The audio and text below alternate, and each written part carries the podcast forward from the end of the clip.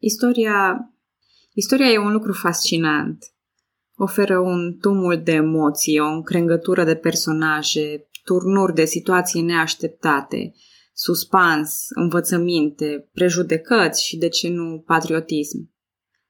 Și din când în când, istoria scoate la înaintare niște oameni cu adevărat excepționali. Showstoppers. Oameni pentru care oprim totul și ascultăm poveștile lor cu respect. Acum, nu e neapărat ca oamenii aceștia să ne placă sau să fim de acord cu ei. O personalitate se poate remarca și prin fapte reprobabile și tot să rămână în istorie și să impună respect la ascultare. Atunci când o face pentru lucruri bune, e celălalt risc. Uităm că ei au avut și defecte sau refuzăm să admitem greșelile lor. Vorba bisericii cu voie sau fără de voie. Așa că hai să vorbim puțin despre personalitatea unei personalități. Oare este ceva anume ce face un om să se remarce, să devină excepțional? Păi ce astfel de oameni cunoaște istoria și ce caracteristici au ei? Alexandru cel Mare, de exemplu, era inteligent, șarmant, avea o gândire strategică și își asuma riscuri. Era încăpățânat, perseverent și uneori impulsiv.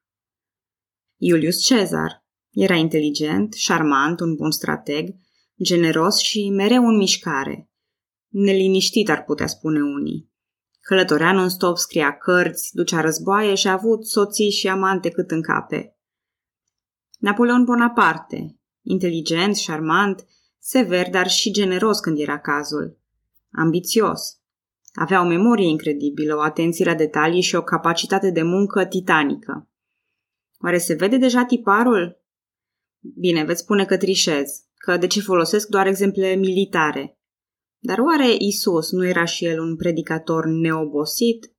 Aristotel nu promova cumva fix virtuți precum curajul, generozitatea, inteligența, justiția? Veți spune din nou că trișez. De ce dau doar exemple pozitive? Mm, și Hitler era ambițios, sever, harnic. Stalin era ambițios, gândea strategic la scară mare și avea o capacitate enormă de muncă, mai ales în a se implica în toate treburile subordonaților lui. Erau psihopați, desigur, dar uh, asta nu-i face mai puțin remarcabil. De la George Washington la Karl Marx, și de la regina Elisabeta I a Angliei, Christopher Columb sau Winston Churchill, toate aceste personalități erau, cum e în limba engleză, high-strung, adică încordați și mereu neliniștiți. Cea mai apropiată traducere în limba română ar fi probabil colerici. De asta istoria să respire puțin în fața lor, pentru că aceste personaje erau de neobosit, de neoprit. Erau pur și simplu mari.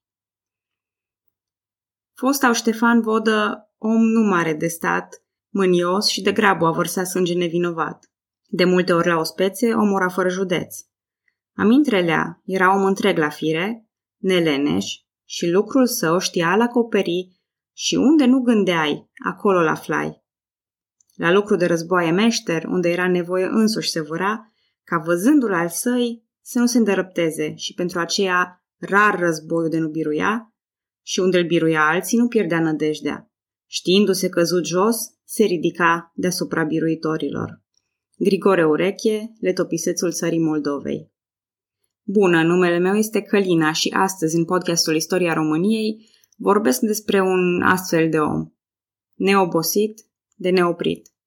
Ștefan cel Mare, Acum câteva episoade spuneam că mă copleșește această responsabilitate. Cum să vorbesc eu despre Ștefan cel Mare când însuși numele lui evocă atâtea legende, fapte de război, generozitate, pioșenie și amantlâcuri, glorie și încrâncenare. Dar a venit timpul și eu încerc să mă achit de această datorie așa cum trebuie. Cum era Ștefan cel Mare? Fizic, Ștefan cel Mare era Ștefan cel Mic – avea probabil în jur de 1,60 metri. Avea ochi albaștri, păr lung și blond, mustața sortată. Deși probabil aveți deja în minte portretul lui cel mai faimos, se pare că totuși era un pic mai grăsuț de atât. Asta fizic. Firea lui, în schimb, e turnată din același tipar ca toate marile personalități despre care vorbeam în introducere. Era inteligent, un bun strateg, un excelent lider militar, Din 36 de bătălii purtate, a pierdut doar două. Sigur că asta depinde de definiția exactă a unei bătălii, dacă includem sau nu asediile, dacă regruparea imediată e un factor și așa mai departe. Dar despre asta avem timp să vorbim. Era curajos, șiret, șarmant. A arătat și o cruzime dincolo de severitate în episoade pe care le voi povesti. Generozitatea lui se vede clar în ceea ce privește biserica. A dispus construcția a numeroase biserici și mănăstiri, iar Biserica Ortodoxă Română l-a și sanctificat, pentru contribuțiile sale și pentru caracterul evlavios. Era, bineînțeles, și un mare iubitor al femeilor. A avut trei soții și multe amante, printre care cea mai cunoscută a fost Maria Rareș din Hârlău, adică mama viitorului domnitor Petru Rareș. Și da, bineînțeles că a clitorit și o biserică acolo. Dar nevoia de a face ceva mereu, în liniștea aceea care îl caracterizează și pe Cezar și pe Napoleon. Există din Belșug și la Ștefan cel Mare, mai ales în tinerețe. Adexenopol spune cam așa.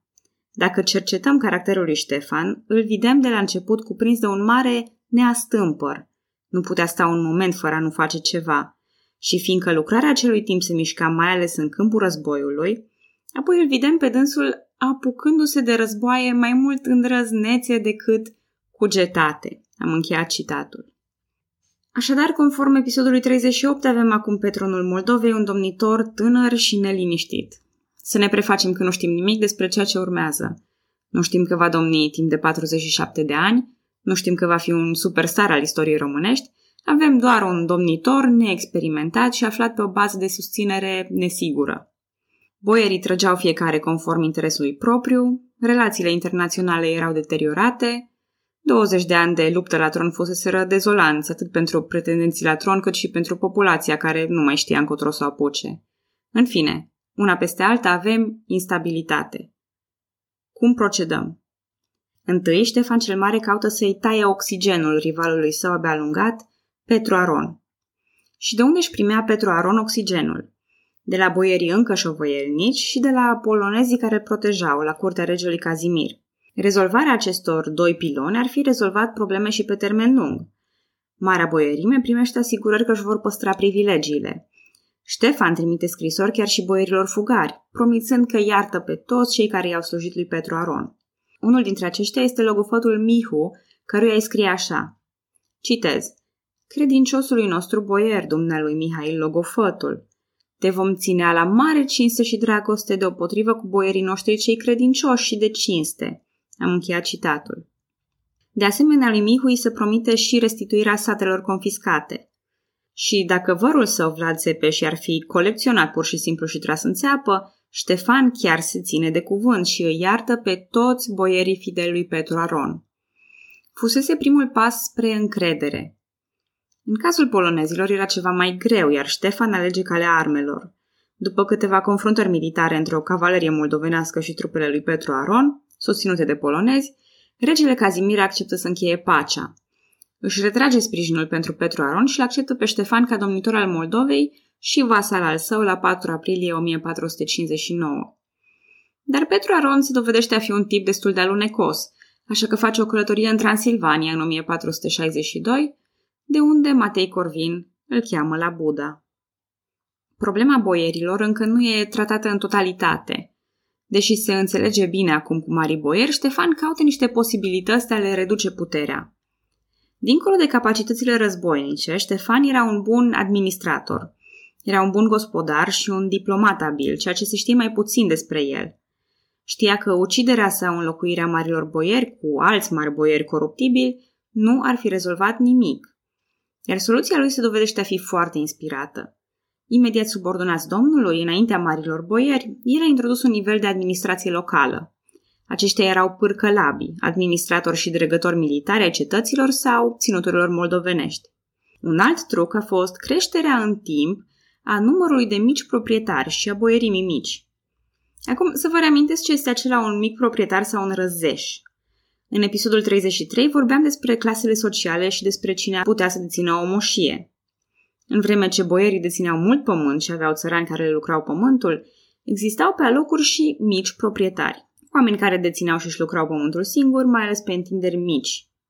Apropo, când spun singuri, nu mă refer că era un singur om per moșie, ci în genere e vorba de o familie extinsă. Aceștia se numeau moșneni în țara românească și răzeși în Moldova. Dar răzeșii nu erau destui, așa că Ștefan a făcut mai mulți.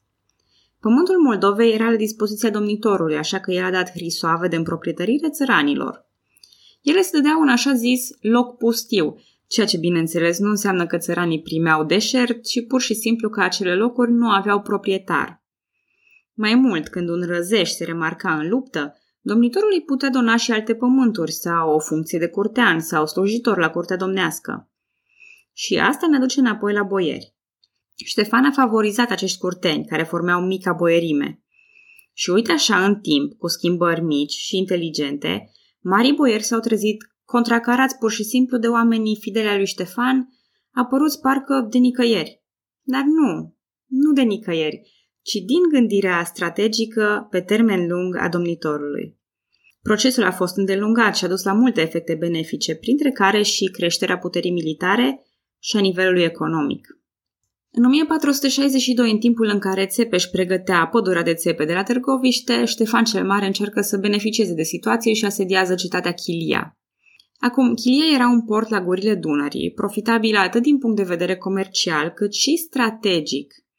Istoria ei, recunosc, tumultoasă, a adus-o mai întâi în posesia lui Mircea cel Bătrân, apoi în timpul lui Dan al II-lea a trecut la moldoveni. Petru al II-lea o cedase lui Iancu de Hunedoara și a fost atunci ținută sub garnizoană maghiară. Prin Iancu de Hunedoara ea ajunge în stăpânirea lui Vlad Țepeș și înapoi la țara românească, practic. Aparent, Ștefan își dorea foarte mult Chilia pentru importanța ei economică. După 8 zile, asediul eșuează, iar Ștefan este rănit grav la picior.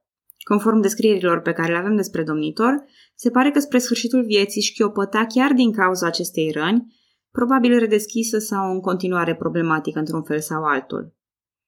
Trei ani mai târziu, în 1465, Ștefan mai lansează un asediu asupra Chiliei. La această vreme, ea era sub stăpânirea lui Radu cel Frumos. De data aceasta, Chilia cade după doar o zi, conform cronicarului polonez Jan Dlugos. Bazându-se pe o scrisoare trimisă chiar de Ștefan, suzeranului său polon, Ștefan a avut ajutor chiar dinăuntrul Chiliei. Mai exact, târgoveții din Chilia preferau protecția domnitorului moldovean în fața turcilor, mai degrabă decât atitudinea prietenoasă a lui Radu cel Frumos, care se zvonea că vrea să o predea sultanului. Așa că ei au facilitat accesul în cetate, explicându-se astfel și durata scurtă a asediului. Ștefan trimite și un sol către sultan cu daruri care să-l scuze pentru capturarea Chiliei.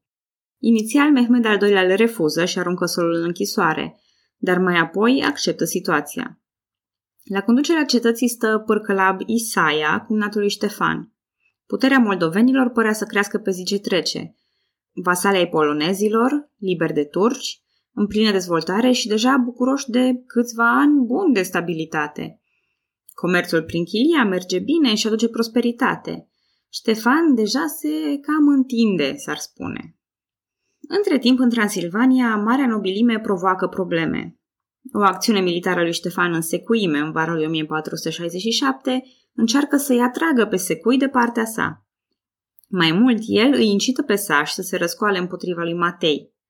În septembrie același an, după potolirea răscoalei sașilor, Matei decide că Ștefan nu-și prea vede lungul nasului și pornește o campanie de pedepsire a domnitorului moldovean. În noiembrie pleacă de la Brașov și trece prin pasul lui Tuz cu 40.000 de oameni. Ștefan adună 12.000 de oameni și, pentru a contrabalansa inferioritatea numerică, alege o tactică combinată. I-aș spune de hărțuire, având în vedere că a permis înaintarea trupelor maghiare încet, doar că multe lupte au fost și în spațiu deschis. Un fragment din scrisoarea sa către suzeranul polon spune cam așa, citez, chiar din Ștefan. Și le-am ieșit înainte prin munți, și am luptat cu ei în câmp deschis și la ape și pe unde a fost nevoie. Am avut cu ei luptă zi și noapte, pe orice fel de vreme. Am încheiat citatul. Dar Matei avansează și arde pe drum Trotuș, Bacău, Roman și Târgu Neamț. La 14 decembrie poposește în Baia Moldovei. În acea perioadă, Baia era un oraș prietenos lui Matei, fiind locuit de sași și de maghiari și mai mult sediu al unei episcopii catolice. La drept vorbind, chiar și o parte din oștile lui Ștefan erau mai prietene lui Matei. Cum așa?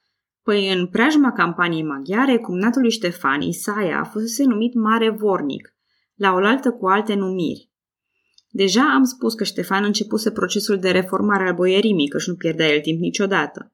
Mulți dintre marii boieri, inclusiv Isaia, erau nemulțumiți de puterea pe care o acumula Ștefan și au văzut în lupta cu Matei o oportunitate de a-l elimina pe domnul moldovean. În noaptea dinspre 14 spre 15 decembrie, Ștefan dă o lovitură surpriză la Baia. Dă foc palisadelor de lemn ale orașului și intră pe străzi, provocând lupte armate grele, cu pierderi mari de ambele părți. Dar mai mari pentru Matei, care pierde aproape jumătate dintre soldați, iar el însuși e rănit cu trei săgeți și o lance. Luat de urgență pe targă, se retrage înspre Ungaria. Un contingent în frunte cu Isaia e trimis să-i taie retragerea, dar el îl lasă pe regele maghiar în pace, permițându-i ca acesta să scape de pe câmpul de luptă. Sigur, contingentul lui Isaia nu știa cât de bine merge bătălia în oraș și că Ștefan deja e practic învingător. Pariul cade prost, iar după luptă, Isaia și alți 23 de mari boieri trădători, alături de 40 de boieri de rang inferior, sunt trași în țeapă. Fără judecată, evident. Da, da, nu doar Țepeș știa să facă genul ăsta de lucruri. Moldovenii capturează carele, corturile, tunurile și puștile maghiarilor. Campania lui Matei Corvin, încheiată prin bătălia de la Baia, a fost ultima încercare a maghiarilor de a-și impune suzeranitatea asupra Moldovei, cel puțin pe cale militară. Petru Aron avea să fie prins și executat abia în 1469, când o armată condusă de spătarul moldovean Filip Pop a prădat secuimea. Și dacă nu vi se păreau destui inamici pe capul lui Ștefan, iată că 1470 aduce o invazie a tătarilor. Conduși de hanul Mamac, tătarii se împart în trei armate, una spre Jitomir, una spre periferia Moldovei și una spre Moldova. Ștefan trimite o cavalerie de arcași care îi alungă pe tătari până peste Nistru, după care oastea îi prinde din urmă și dă o mare bătălie într-o dumbravă de lângă satul Lipnic. Tătarii sunt învinși, iar fiul și fratele hanului Mamec sunt luați prizonieri. Hanul trimite o sută de soli la Ștefan pentru a cere eliberarea fiului său. Și cu promptitudine Ștefan ordonă spintecarea în patru bucăți a prizonierului, chiar în fața solilor. 99 dintre soli sunt trași în țeapă, iar celui rămas îi se taie nasul și e trimis la Mamec să povestească ce a văzut. Și e curios cum uneori se trece în trombă peste lângă această poveste de cruzime. Am mai spus că Ștefan, dincolo de excelentele sale abilități, a fost uneori și un om foarte crud. Dar în cazul lui Ștefan n-au fost sași să-l bârfească cu atâta vervă cu cât au făcut-o în cazul vărului său, Vlad Țepeș. Dar da, aș spune că aici mândria și cruzimea lui Ștefan au ajuns la cote alarmante. Și lucrurile devin și mai rele. Ștefan e tânăr și neliniștit, dar poate puțin cam prea neliniștit, drept pentru care își caută ceartă și cu Radu cel frumos. În 1470 atacă estul țării românești, devastând porturile dunărene, orașul de Floci și Brăila. Războiul acesta tind să spun că nici măcar nu are un fundament politic clar, având în vedere că Basarab Laiotă încă lipsește din schemă. În ianuarie 1471, la Vaslui, sunt uciși câțiva dintre marii boieri. Între 1469 și 1473, Ștefan duce patru campanii în țara românească. În același context, Ștefan a intervenit și a numit patru domni în țara românească. Îi impune pe rând pe Basarab Laiotă, Vlad Țepeș, Basarab Țepeluș și apoi pe Vlad Călugărul. Dintre aceștia, pe mulți a fost nevoie să-i și dea jos de pe tron, tot prin conflicte armate, atunci când l-au trădat. Of, și ce bine începusem! Cu un Ștefan cel Mare care părea echilibrat, dibaci, prefera metode inteligente de consolidare a puterii. Și după doar câteva victorii militare, încheiem cu un Ștefan cel Mare căruia puterea i s-a urcat la cap, care pornește războaie și ucide oameni după bunul și propriul său plac. Și culmea, îi și iese de fiecare dată.